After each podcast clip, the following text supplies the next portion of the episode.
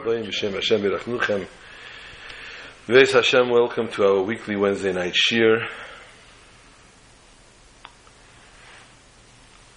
Lila Nishma, Saran Baruch Ben Yehuda Levi, and Amelia Basara.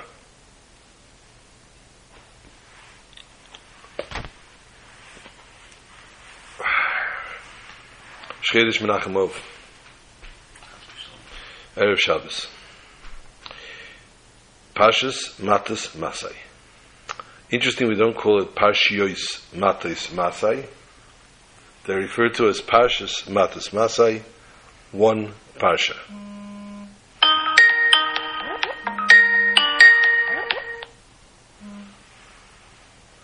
One Parsha, Matas Masai, is referred to as one. Um, Chazak. Chazak Bamidbar. The second of the three weeks, three Shabbosim, which will ultimately finish off with Shabbos Tisha B'Av.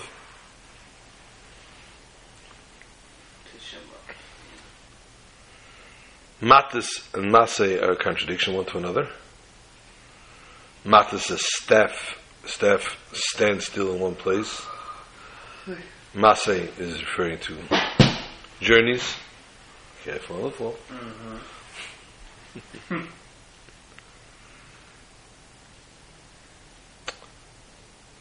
the parshias are very, very full, very, very rich. From from Nidorim, promises, vows, all the way through to the Arimiklat, to the cities of refuge.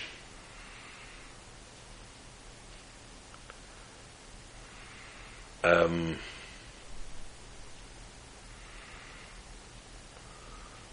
we also like to make a dedication to Moshe Sani. Moshe, I forgot your mother's name, or your full name for that matter. Sorry. Wishing him a happy birthday, a little belated, but happy birthday nonetheless. And um, may Hashem send you your zivug very, very quickly, speedily, and smoothly.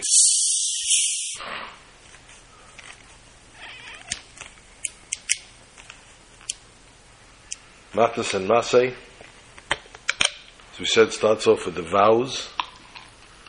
Nidorim, if a person makes a neder, how can the neder be nullified?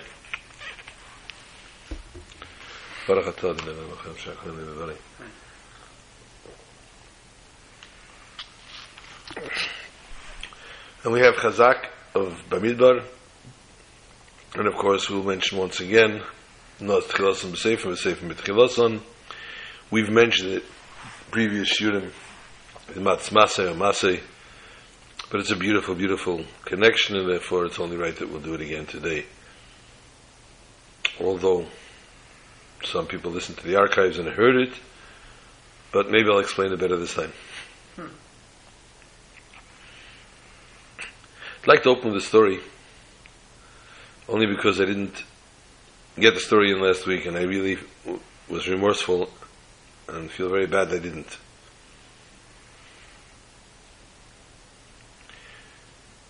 A woman was approached, the Babich woman, the Chassid, by a woman who told her, You know your Rebbe is still alive.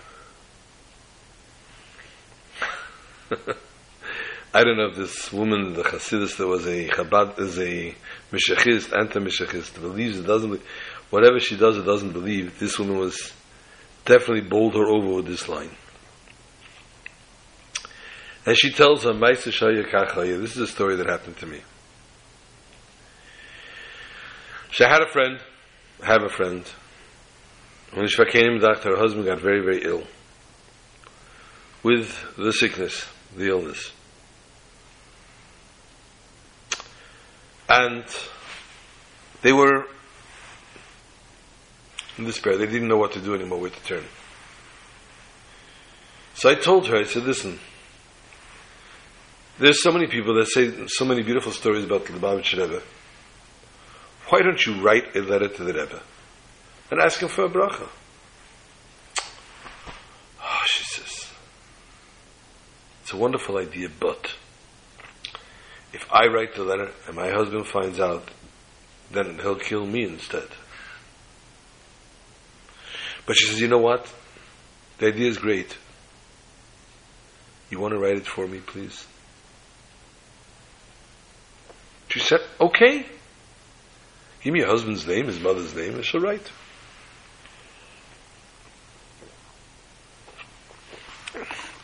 The prognosis, diagnosis, everything else. And Kachava, she wrote everything, and she sent the letter to the Rebbe. A little while later, the man went for a checkup, and everything was clear. It was gone. Doctors had no idea how it happened. The wife knew, and the friend knew, but the wife, the doctors didn't. I'm not sure, I can't tell you for sure if the husband knew or not.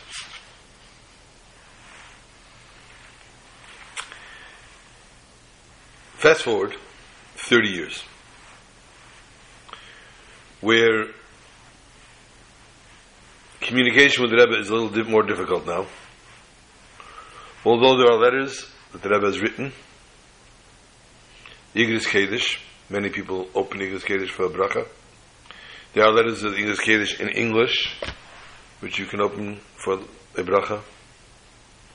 And many people have received answers and blessings through this. But the actual olden day communication where you went to the Rebbe for a dollar or you went to the Rebbe for Yechidus, so you just sent the letter to the mazkirus, the secretariat, and the Rebbe read the letter and answered the letter, is a little more difficult. Thirty years later, the sickness came back. And obviously with a vengeance. And there were two places that man could go for treatment. One was a doctor in New York, and one was a doctor in Boston. And they were at a loss. They both had amazing reviews, but you can't do both. And you didn't want to have the wrong messenger. Oddly enough, the friend that had written to the Rebbe 30 years prior was going through some old papers that were sitting in a desk. And there she found a letter from the Rebbe addressed to her address, but to this friend. And this is dating back 30 years ago when they wrote to the Rebbe about the man's illness. And the Rebbe sent back a letter in response.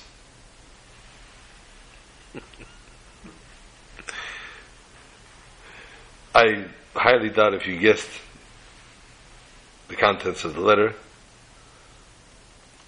But when they opened the letter, the Rebbe wrote, I know that you have two choices of either going to Boston or to New York. New York is definitely the better option, and the Rebbe gave a bracha. At the time when the man was ill the first time, there was no questions of where the doctors are going to, what, when, where. They had the doctor they were using. But now, 30 years later, they had this question, which the Rebbe answered 30 years prior. But for whatever gosh forsaken reason, the letter did not arrive to the recipient's hand at the time. Well, we know the reason, obviously, is because it wasn't relevant until that moment. So this is a letter, this is a story that I literally it's a Mefesh WhatsApp, as we say in America. I received it over WhatsApp and via WhatsApp, or my family received it, someone in the family did, and put it on the group. And I say it when I tell the story over and over, it gives me chills. I must confess. But I also understand and see in real time, as we say in America, how the Rebbe is with us every step of the way. Of the way.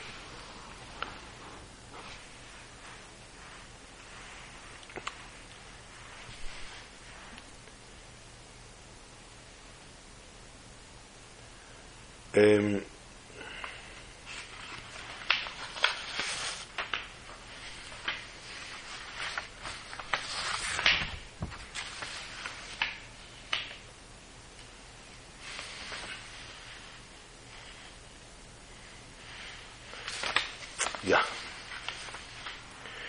beginning of the Pasha of Mathis, as we said before. Whoops, what happened? Why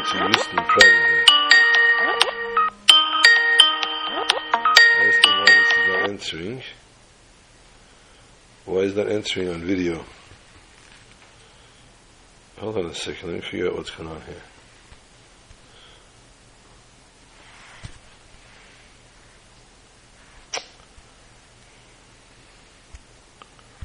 Why is this not coming up as video? There you are. No, that's your video, but now you don't see me. Whoops, I just took a screenshot. Not what I'm looking for. Something off color here. Let me let me call you back again on the video and see if we can get get this to work. But I don't know how to hang this one up even. It's not even working. Oh boy, this is getting um, more and more difficult. Now I see a missed call from you.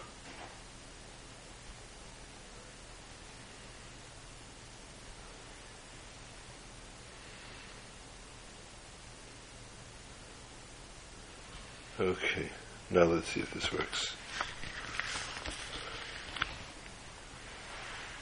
Okay. I'm sorry.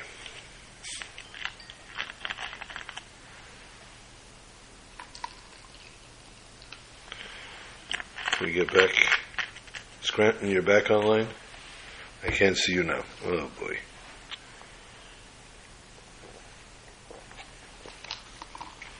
Sorry. Ishki the neder. A person commits himself to a vow. There are two ways for a vow to be nullified. Haforas neder, which is the nullification of the neder, of the vow, through a father or a husband, for a woman or child. And the second way is Hatoras neder, through a chacham. Which more literally would translate excuse me, as freeing of the neder or abolishing the neder. How does this affect our service to God? In essence, a vow a person takes upon themselves something that they were doing until now, and they take upon themselves not to do it. Something they're allowed to do. We find in different svarim, different ways that this could happen. Somebody that's in a very, very lowly state in his service to God, and decides he's now going to deprive himself from worldly things that are permissible. Because he feels that going after, by following these worldly um, desires,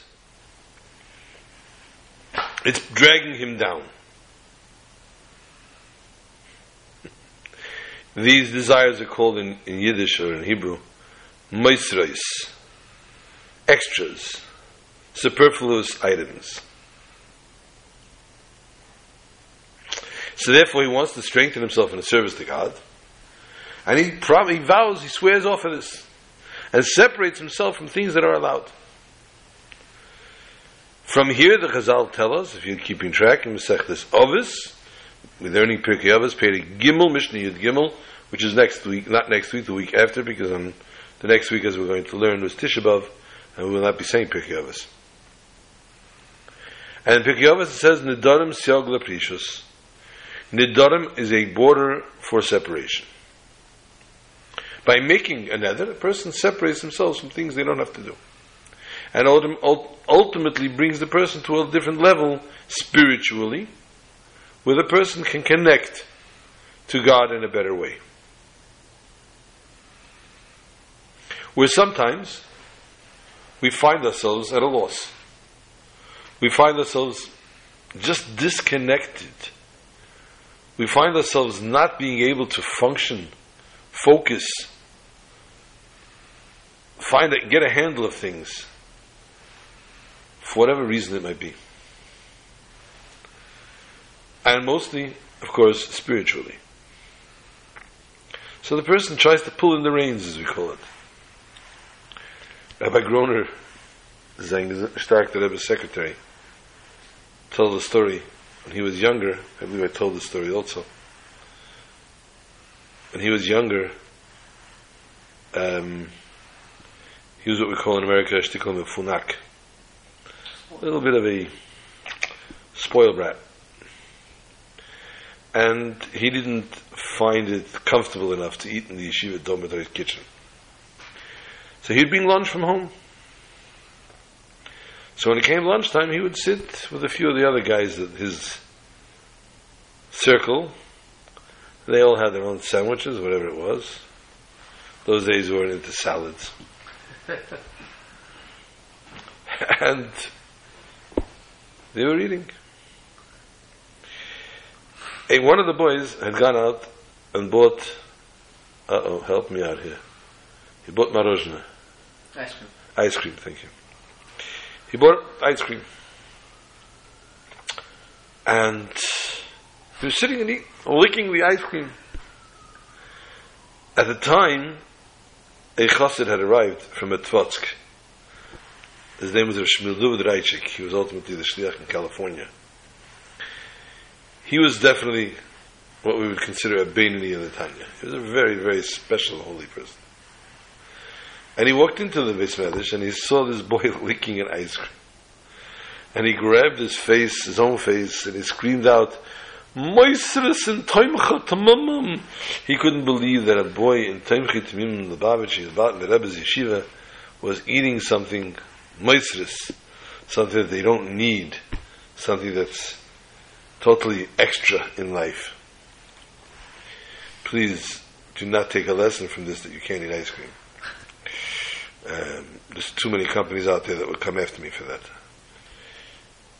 And besides, we're not at that level, unfortunately, today.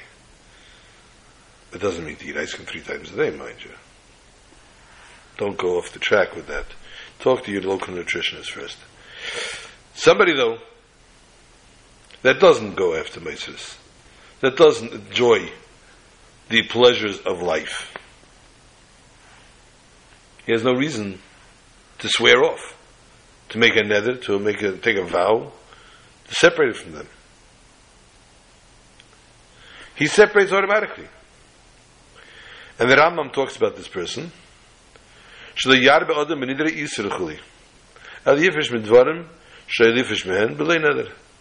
person should not increase his vows, but rather should automatically, on his own, with his own initiative, separate himself from things he doesn't need. Because such a person of such a level separates himself from these things even without a vow, without promising to do so.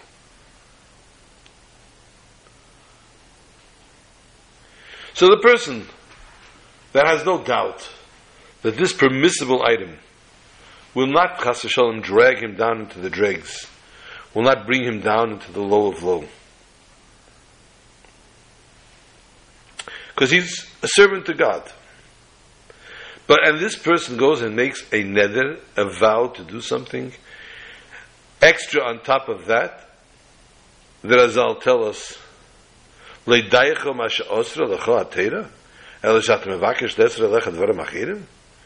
is not enough. The Gemara is Yerushalmi, if you keep your score at home in the Durham Peridalet Halach Aleph. Not enough what the Torah prohibited, prohibited. You need to add prohibitions. Person like this needs to find himself in worldly items and worldly issues in order to elevate them to Kedusha. Because the ultimate goal in life is, the ultimate world is Kedusha, spirituality, holiness. And therefore, if we have an ice cream cone, and we make a bracha the way you should make on it, which you better see your local authorities before you eat one, because there are those of the opinion that you make a mezainis first on the cone and then a shahakal on the ice cream. There are those that just make the shahakal on the ice cream and forget when they're eating the cone that they're eating mezainis. Then there are those of the opinion if you bite off the bottom of the cone when you make a mezainis first, then when you're halfway through the ice cream, it's going to come out from the bottom. That's a mess. Regardless, we're not going to Hilchas ice cream cone. But by taking that ice cream cone, making the proper bracha to it, on it, you're elevating this ice cream cone to where it belongs.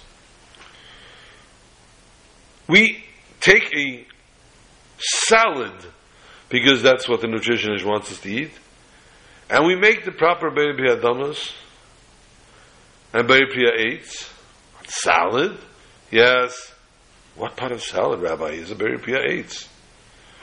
Avocados? Thank you, Rabbi. And of course, you make the ha'etz before you make the hadama, because once you make the hadama, you already made the, the ha'etz, etc., etc., etc. But you eat this not with intention because I have to lose weight, because it's good for my metabolism. Because I'm eating this the shame shamayim. I need to exist so I can learn Torah and do mitzvahs. And therefore I'm eating whatever I need to eat.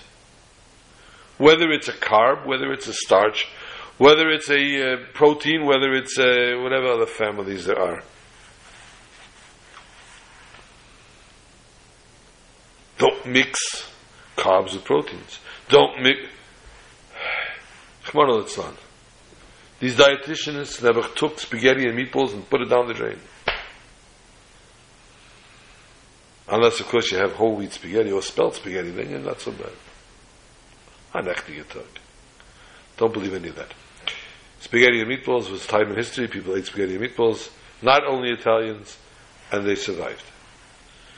Everything in moderation, and everything with a bracha and a bracha achrina. And you take this item that you just ate and you elevate it.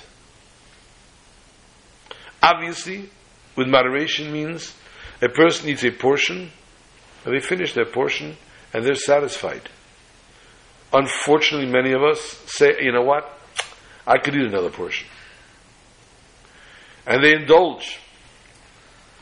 And then they sit back afterwards and open a notch in the belt. Say, ugh, was that good.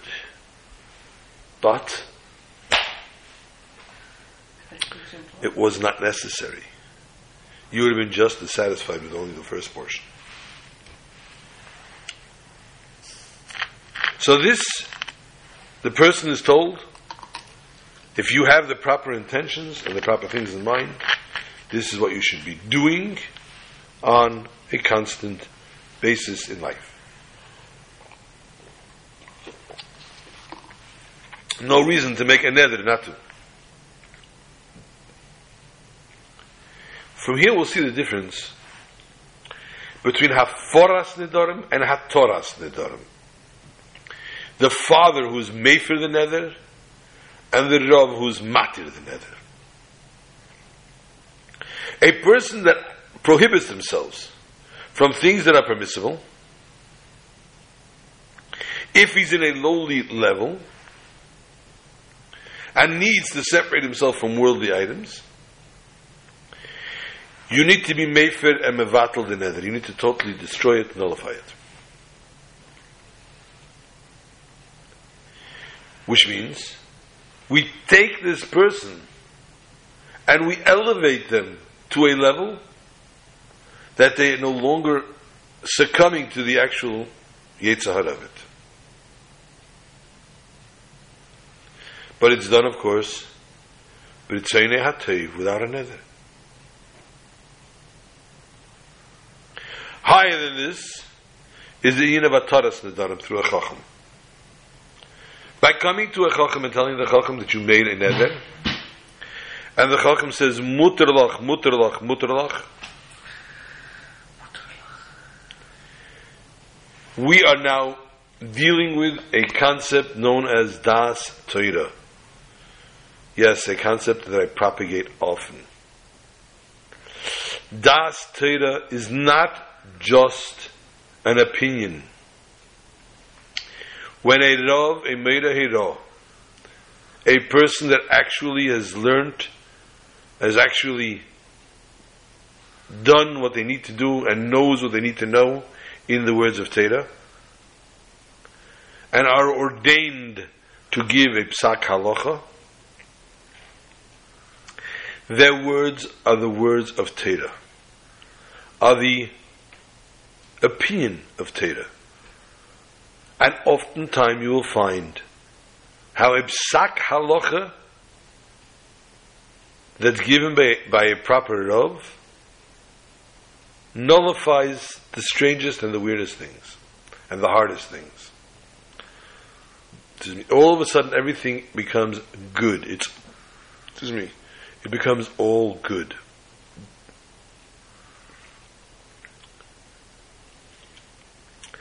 This is a very, very powerful concept.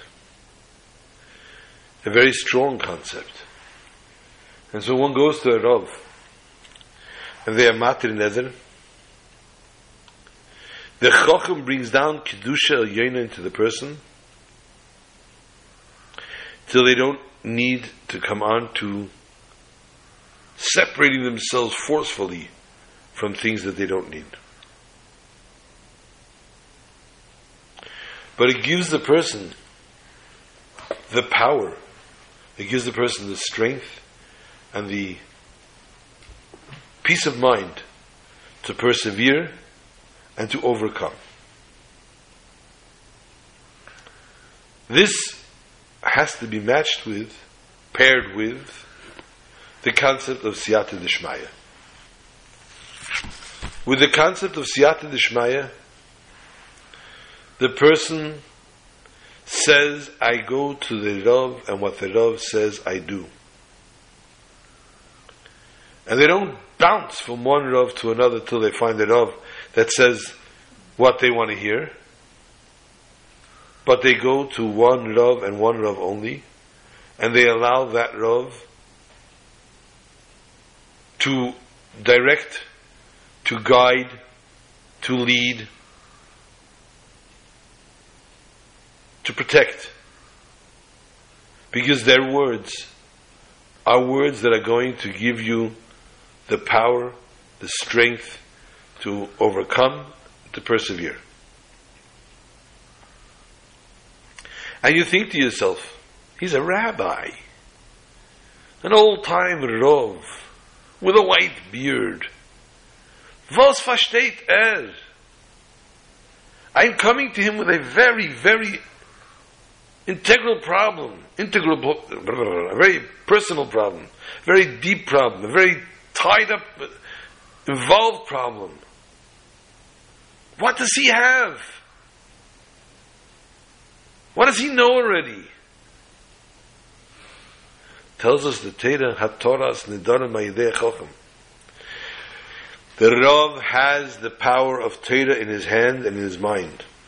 And a Rav that's a Yerushalayim gives a Psak Din, and according, if you go follow the Psak Din to the T, you find unconditionally everything works out. The problem becomes the person that says, I got to improvise what the rabbi said. He's a little off over here. I got to make sure, I got to tweak it. When you think you have to tweak the Rav's psak, that's when you're in trouble. That's when you're running yourself ragged.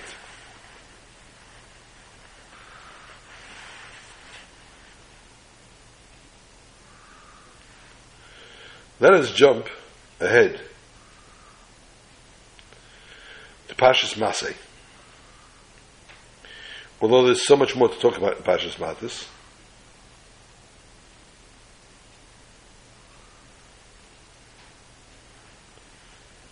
This is a quick, a quick journey,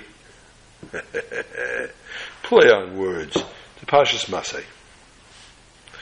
In the beginning of Parshas Masay, it starts off, Eile Masay B'nai Yisrael. These are the journeys that the Jews took. Asher Yatzu Meretz Mitzrayim when they left Egypt. We've discussed this so many times. And we've used the riddles and the questions and the backs and forths. It takes one journey to leave Egypt. Once you're out of Egypt, the rest of the journeys are journeys. But they're no longer leaving Egypt, you left Egypt. So why are there journeys in plural? What is this lesson to us in life?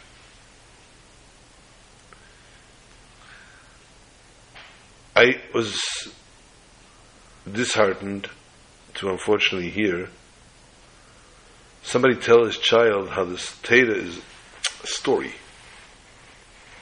Stories of the Torah that happened many years ago. Chas v'chalila, I said. Torah is Lashon Hora'ah. It's a lesson that is constant to us forever. For those that are going to watch the video, I'm going to be perturbed about the background of the picture that I've been missing. I don't know where it is. Um, I just caught my eye, so I realized.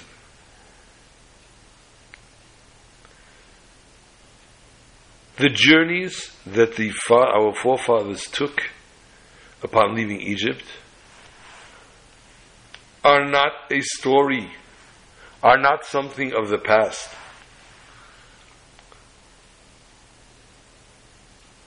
This is something that the Gemara, if you're keeping score at home, is Psachim, Perik Yud, Mishnah Hey.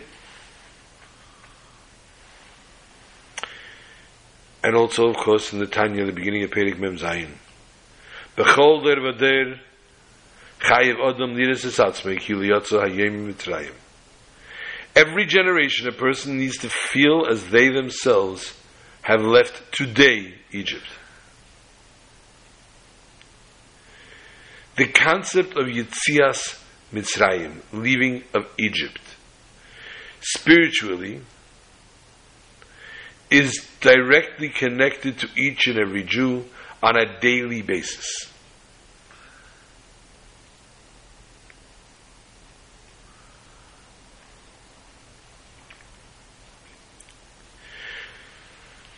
Everything that we do when we serve God, at every level that it might be that a person reaches out to, because they have potential to rise up and to advance to a higher level, the level in which they are at, at the at now is called mitzarim. Is called a boundary. This is tying him. And therefore the person is obligated to find each and every day that he is leaving his mitzarim. Lotzes mitzrayim. And to go higher and higher. And what was the ultimate journey to Eretz Teva Rechava? To the beautiful, good land and full land. Mina Meitzar El Amercha, from the tightest spot to the broadest, to the widest of service to God. As a person finds sometimes in their own emotions, that every second it grows stronger and stronger. So the fact is that your emotions a second ago were restricted. They were being restrained. And they graduated now to a next level. And we so don't notice it because already the next second it's already gone to another level higher. And the same a person needs to achieve within their own spiritual life. They need to achieve that they rise up every second of the day to a higher and higher level, knowing knowledgeably that right now, currently, my spiritual situation is in a Meitzar. It's tied up, it's bound. I need to broaden my horizons. I need to go out of this Mitzvah. And this is therefore what we learn about the Masaos that the Jews took in the desert.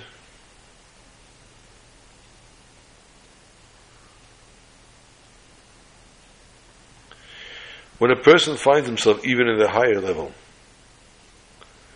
they need to know that they need to strive to get even higher. A person can't say, I've done it, I've reached, I've achieved. But every day God gives the person the strength to rise higher. And one needs to journey higher to get out of their mitzarim. And nobody is allowed to be complacent. No one is allowed to sit on their laurels and say, I have achieved, I am therefore about Madrega now, and I don't need to work on myself any longer. On the other hand, when in a level of despair, when we get to a point where we feel we can't handle anymore, God forbid a person may not come to Yush. Person cannot give it up. The Jews were in the 49 levels of Tumah in Mitzrayim. And they went min ha-meitzel ha-mercha b'masar echad. Just that one journey leaving Egypt from the lowest level of low, from 49 levels of Tumah, they went to the extreme, to the highest of highs. And then thereon rose up higher and higher. So therefore we see that each and every one of us has potential. That with one jump, with one journey, we can take ourselves out of our current situation and achieve reaching Eretz Teva Rechava, which comparison to our previous level is immeasurably greater. And to go from there to another level, to another journey, to another journey, until we come to the Geulas Eilam. Not to miss out, I want to go jump now to Chazak.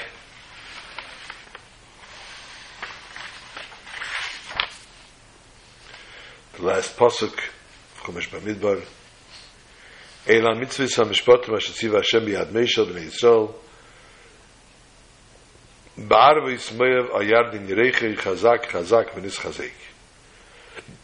Torah is eternal. So therefore, what is the beginning and the end of Chumash Bamidbar connected? Before Torah was given to the Jewish people, we all know that Hashem came and requested a guarantor. That's going to be studied, observed. And they tried all different things. We spoke about this before Shavuos as well. Benenu arvim itanu. Our children will be our guarantors. Only then did God agree. Now let us go to the subject of drush, this pshat, remez, drush, and seid. Let us take the drush of this pasuk.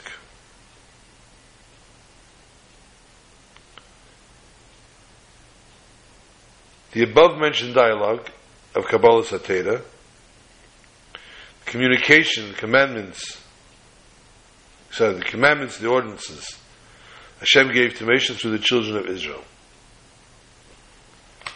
Eila mitzvahs ha-mishpatim asher Hashem biyad Moshe b'nei Yisrael. These are the mitzvahs and the mishpatim that God commanded to the hand of Moshe to the Jews. Where? In a place called Aravis Maya. But now we're going to take this word a little bit and change it. Aravis is Lashon Arevus, surety, guarantors.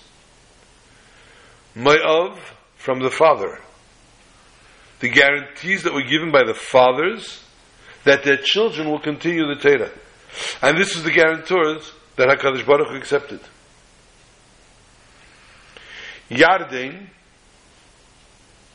the word Yarden, Al Yarden Yerechai, Yardin is compiled of two words. Yad and Ner. Yud Reish Dalid Nun. We have Yud Dalid, Yad, Nun Reish is Ner. Pasuk saying, Al Yad, through the offering of the Ner, which is the children, children are the candles of their fathers. Through this, the Jews received the Torah. They merited the, recipient, the recipients of the Torah. Which in turn brings them where? Ayaren Yerechai. To Yerechai. The word Yerechai comes from the word reach, an aroma. This implies that the Torah was received thanks to our parents offering their candles, their children, as surety. This will provide Yerechai, the spiritual aroma, which will bring the spiritual contentment. Let us go back to the beginning of Chumash Bamidbar. This was the scene. And this we said, Chazak, Chazak, V'nis Chazak. Let us go back to the beginning of the Pasuk Chumash Bamidbar. And Chumash Bamidbar states, what happened here? Here we go again. Oh.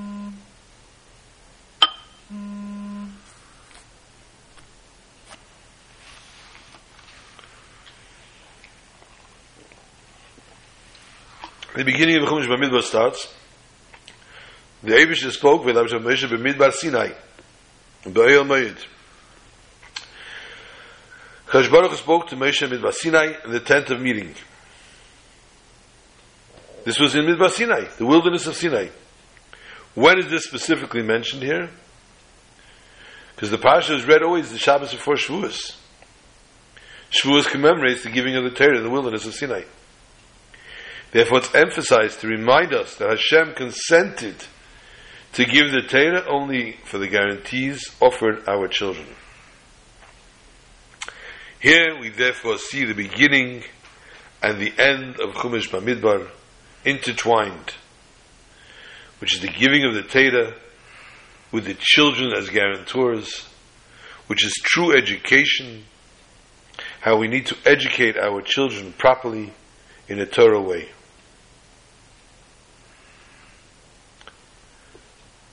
This this Sunday,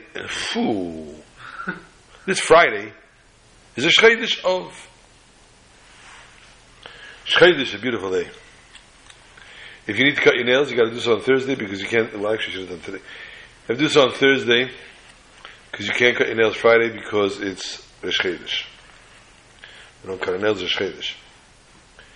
Shchedish is one of the few months, the few dates. Sorry, Shchedish Av is from the few dates in the Torah that are actually mentioned. The first day of the fifth month.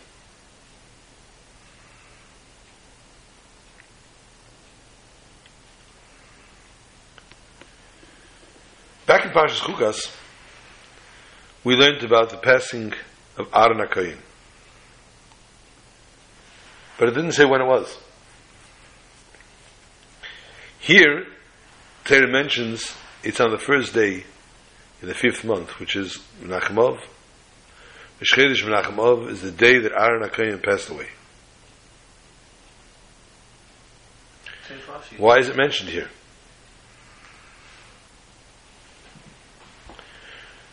We know that Shchedish Av is the middle of Bein HaMetzarim, the middle of the three-week period, Bein HaMetzarim. His passing was obviously a very sad event, as we spoke before, that the entire Jewish community mourned. Masa is always read in the middle of the three weeks.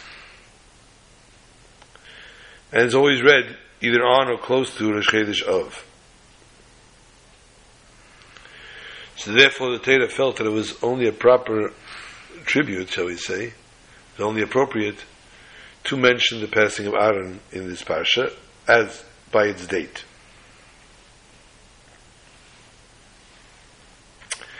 Why the passing of Aaron? Because the passing of Aaron reflects upon his love for fellow Jews. And each and every one of us need to endeavor to emulate his ways. Eiv Shalom, Reidiv Shalom, Eivis Abriyas, Mekarvan LaTorah, Perik Yovis, we said this past Shabbos, Perik Aleph, Mishnah Yud Beis. Unfortunately, one of the primary causes of the destruction of the Beis Hamikdash was sinas chinam. Baseless hatred, animosity. You see, if you keep your score at home, Gemara Yoma, Testament Beis.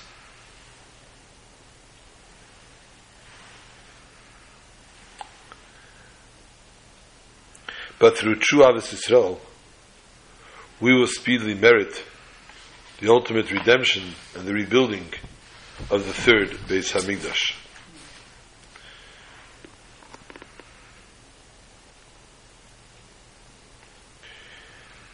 Story is told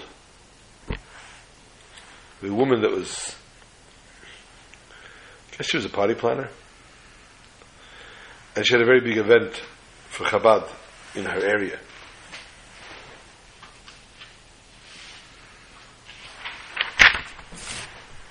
And um, unfortunately, two weeks before the event, she landed up in hospital. She had an issue with her leg, I don't know what, and she was in hospital. But her not being out there preparing the event was suicidal for the event, shall we say. There was a definite instruction. So she did whatever she could to set up shop in the hospital. She got a computer, she got whatever she needed, phone, designated phone line, whatever she got set up that she could work in the hospital, even though she's there to rest and to convalesce. But the show must go on. And she has to prepare this, this party, this event. It was late at night and she was tapping away apparently on her on her laptop, whatever it was. The doctor comes in, the head of the department walks in and says to her, What are you doing? It's so late at night. You're supposed to be at the convalesce and to rest up. Why would you be sitting here in this hour working? And she explained I have an event in two weeks for the Babich, for Chabad Lubavitch organization. Like this is whoa, Chabad Lubavitch. Let me tell you about the Rebbe. I'm not a chassid. I'm hardly from. But let me tell you a story of me and the Rebbe. I worked was in the army, and I became a doctor in the army. I guess that's what the story was. And they paid for his medical training, whatever it was. He became a doctor, and then he took on to his own private practice. Baye and he received a phone call from the army that they're having a major problem in the Philippines. The soldiers stationed in Guam are getting sick. And they're being hospitalized. And the hospital is almost full already to the capacity. And the army base is almost empty. They want them to go down there because the doctors are working on it and scratching their head and coming up with nothing. They want him to go down there to Guam and uh, try to figure it out.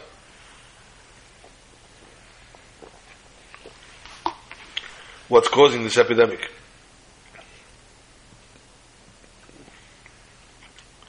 Well, he told his mother about it.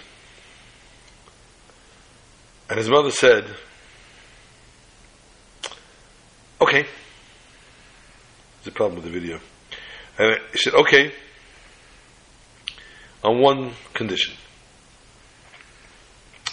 I want you to take a, a little detour. This little detour should go through, it froze. This little detour should go through Brooklyn, New York.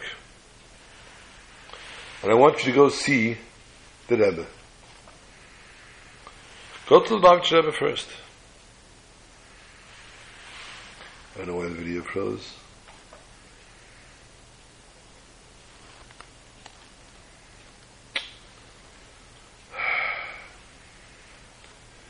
I actually restart the computer just for the video so that I shouldn't do this, but okay. Go see the Lubavitch Rebbe first. He says, Mother, I don't know what you want from the Lubavitch Rebbe, what you have in the Lubavitch Rebbe, but makes you happy. It's going to be a schlep. I'll go. Mother made some phone calls, pulled some strings, and lo and behold, got him an appointment. Going to Yechidus. Doctor came to New York, landed in New York, left the airport, went to Brooklyn, and uh, got his appointment at 4.30 in the morning. Came to the Rebbe at 4.30 in the morning, and he told the Rebbe the story. Guam, Maisa, Chef. The Rebbe said, one minute. Listen to the story. The Rebbe picked up the phone, and spoke to the secretary or somebody out on the other end of the phone, asked him to bring a map of the Philippines.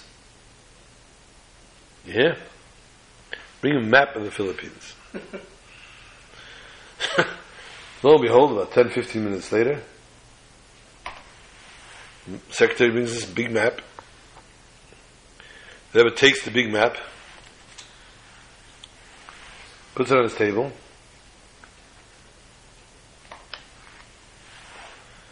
takes out a, a ruler type, whatever is a piece of wood, straight edge, and starts drawing lines from here to there, from here to there, and here to there. And after he says, I don't know how long this took,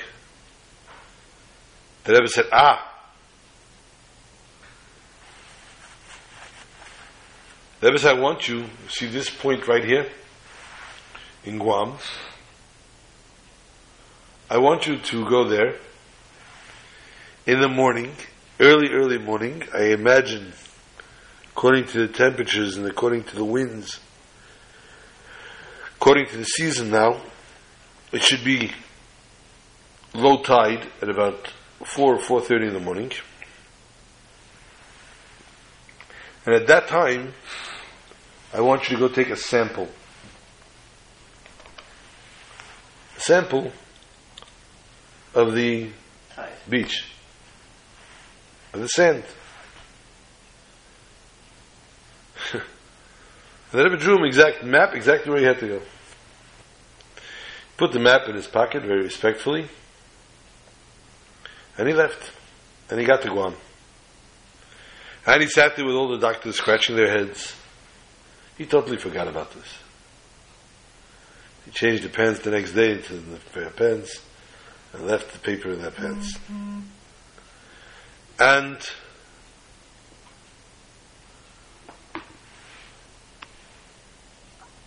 he nothing. So now he's, he's basically good to go. And he and the doctors are racking their brains out to get the solution to what's going on here. But come what may, they're not being very successful.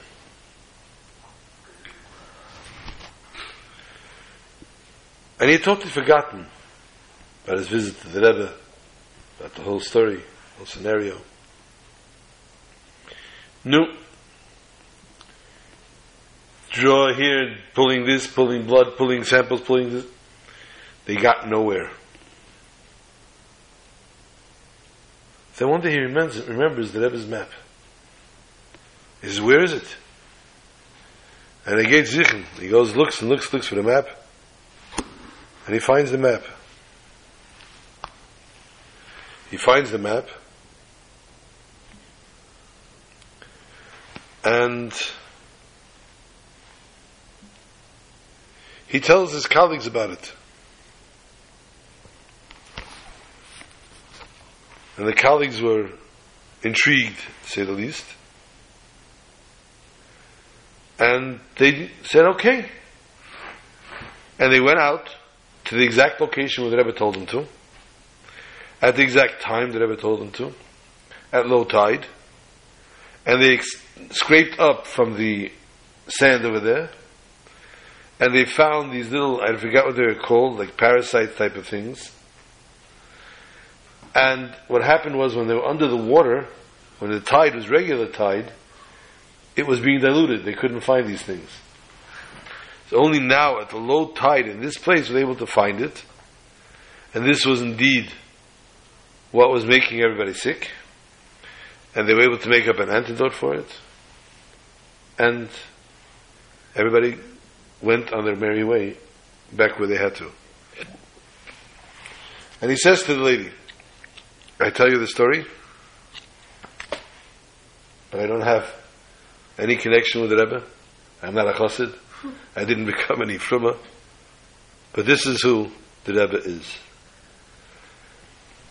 And this is when you tell me that you're doing something for the Lubavitch, that's why I have the utmost respect though, because I know that this is really something that is real.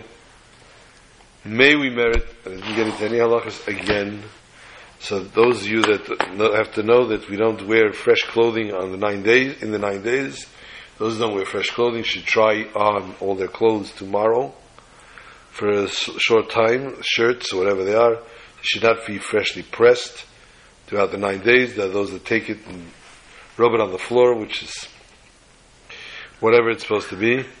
But the idea is really to wear it once it's worn out so that it's not a fresh, fresh garment, which is in the nine days. Um, as far as showers, anything else, call your local authority. Main thing is Yavchi the and the Simcha. And this yahrzeit of Aaron HaKoyin should be the last of the yahrzeits and the first of his renewing of the new temple by Yisashlishi in Yerushalayim, Ir HaKodesh, this Shabbos, Shabbat Shalom to all.